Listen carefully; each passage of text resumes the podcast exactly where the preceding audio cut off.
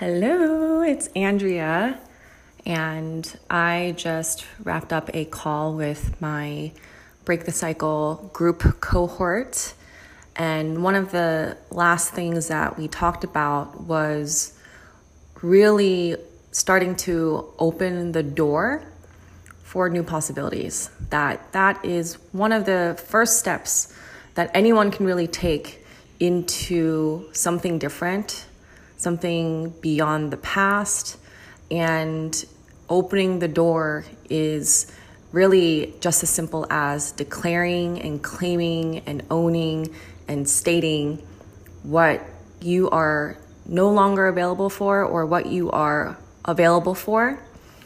And that got me thinking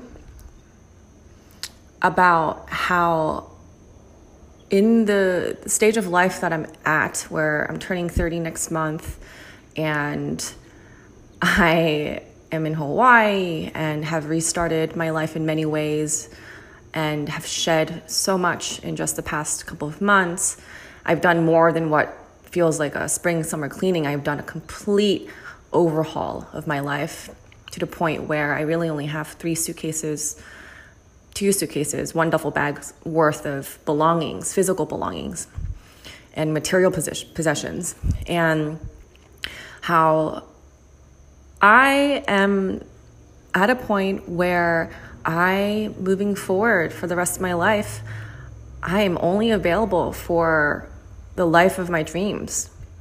That is a non-negotiable for me. And where that comes from is not some selfish, pompous, boastful, just greedy place. It's really from having known and seen and witnessed in my parents, in my grandparents, in um, people I grew up with, the lack and scarcity that was my normal. And that I know very clearly what it feels like, and I know very clearly what it's like to have to struggle and have just enough and wonder if there will, there will ever be more, wonder if there will be support, even get to a point where I no longer would assume, or I would I would start to expect that I wouldn't be supported. That was my my childhood, and that's why I was so overly independent and didn't even ask other people for support. And that's where a lot of the sentiments around being a burden or being an inconvenience. I was telling my group, like, I, I can guide you through all these things and walk you through these things and support you with everything that we're talking about, because I have gone through it, and it's not foreign to me. It's not just a concept to me. It's something I've lived through. I've practiced. I continue to practice. And that's also why, on the flip side, like I said, I'm only available for a life that gets me so excited and has me thinking big and has me thinking of things that I didn't think I uh, were possible when I was younger. And also because a dream for me is something that I never saw my parents really get to live out. They didn't really have the choice to pursue their own dreams and their own vision of their life. And I think earlier in my inner work journey, there was a lot of guilt and shame around that, about how could I do that for myself when my parents never got to do that, and I should feel bad about how they never got to do that. There was a lot of guilt and shame in in me pursuing my own dreams, and really coming to a place of understanding that in me living my dreams, creating my dreams, having the relationships, especially a romantic partnership that I desire. A big theme in my ancestral lineage, there's many of them. Lack and scarcity is a huge one, not having a choice, not being able to do what they wanted, having, you know, repressed emotions and not having healthy communication or expression. There's so many things that I know so well, so well, um, and have been a big part of my trauma. And that's also why in working through that, in in releasing it, in understanding it, in owning it, that I can now use trauma as the, the fertile soil of all the things I want to create for myself, with others, with the world. And why I know I deserve a life of my dreams. And it's really because of what I have lived through and what I have noticed people in my family not be able to have. And that's not something I always thought about or approached in this way. It took a lot of self-awareness and being able to catch myself and my thoughts to be able to interrupt a cycle of guilt and shame, and then be able to be able to claim worthiness within myself and awareness within myself to be able to say, oh, it doesn't have to be that way. For me, that's where it stops. For, for me, what begins is instead a different way, a different possibility, a an openness, an expansiveness. And I trigger people in my family all the time because I'm living in a way that they cannot wrap their head around and they do not understand because it is so foreign than how they live. And I see that as a good sign, not as a thing that I think is good, but in that it's a sign that I have healed and worked to become the person that I am, to live the way, the, the way that I do, the life that I do. And I only feel like I'm just beginning. And so all of this to share that in us declaring a certain way of life, in us wanting a certain kind of life, yes, opening the door and making that statement and having that dream is the f- first step, the opening. But it's a consistent commitment and practice and the consistent action and alignment to that vision that is really what allows it to manifest its way into the physical reality. And how I have really been working on this for years. And I'm still working on creating a solid foundation.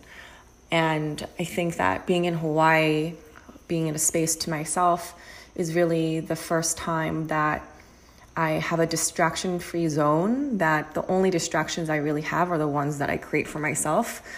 I have watched one movie on Netflix, um, consciously, because it was about a um, synchronistic romant- romantic story. Um, I don't know how to describe it without giving too much of the, the plot line away.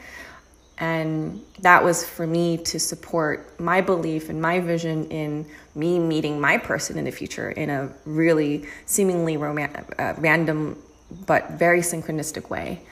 And so even the things that I'm consuming are very con- conscious um, in terms of what I'm allowing into my thoughts and my energy and my emotions and into my, my field. And otherwise, I spend most of the day nourishing myself, eating foods that I'm making or I want to eat, and reading other perspectives that expand my mind, spending time with clients, spending time writing ideas, and also noticing when I'm not clear on something or delaying something or being shy about something. And like I said, there's not much room for distraction. I'm very able to see what is and isn't working. And that also means that I'm not having as many conversations in person with people because there's no one in Hawaii that I know except for my landlord and people that I'll see in stores. That those are the kinds of communication I have. But in terms of meeting up with people and spending time traveling to go see people, that's not something that takes up space in my life in in the way that I'm living it right now. So that's even more time to myself, more time to focus on what I want to create. And um, even if, as I say that, there's a little bit of mental pressure that my mind wants to put on itself, and like, oh yeah, you have to, you should do these things. But knowing that so long as I stay focused on creating from an abundant, expansive place and a joyful place and a feel-good place, that is good for me. And I will continue to weed out and shed habits and thoughts and parts of myself that don't serve the, the vision of the work I want to do, the life I want to have, the relationships I want to have. Um, this is new for me, in the fact that I've had, I have this much space. And, um, yeah, I think that the last thing I want to say is that living a life of your dreams, it looks different for everyone. But what I know for sure is that it does require an auditing process, a going through your life with a fine-tooth comb to really, really be honest about where your energy is going, what your attention is being placed on, what thoughts you are thinking, and what is actually serving you versus what's convenient. And that can be uncomfortable in many ways, because that has us looking at parts of ourselves that maybe we otherwise wouldn't have. Um, but it's all for the purpose of being really disciplined with your, your mind and your energy, which if your mind is going all over the place, then it'll get distracted. It'll go back to a familiar state of what happened in the past and go back to going into what's safe, even if that's not what you want. Um, so really, really discerning what is coming from a place of what will support you in becoming the person that you want to be, the kind of life that you want to create, the life, life that you want to have, or coming from a place of habit and past pattern. Um,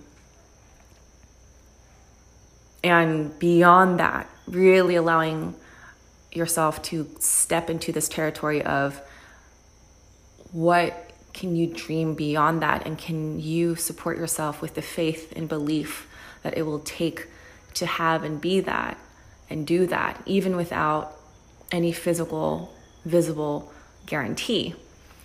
That's my next level that I'm really, really creating a foundation on. Um, Every day is new for me. It's never happened before. I get to choose from the moment I wake up to the moment I sleep, how I choose my time, spend my time.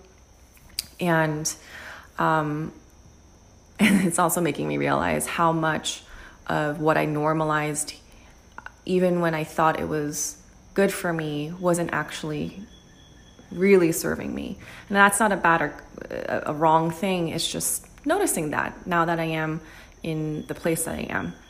Um, so always doing an audit just to be in relationship with what's happening and what's present and what's possible. Yeah, just wanted to share that with you. That was on my heart. And um, I hope that supports you in some way today. Let me know if it did or what came up for you. And I will catch you in the the next, it's so weird to say episode, but next next recording. Bye for now.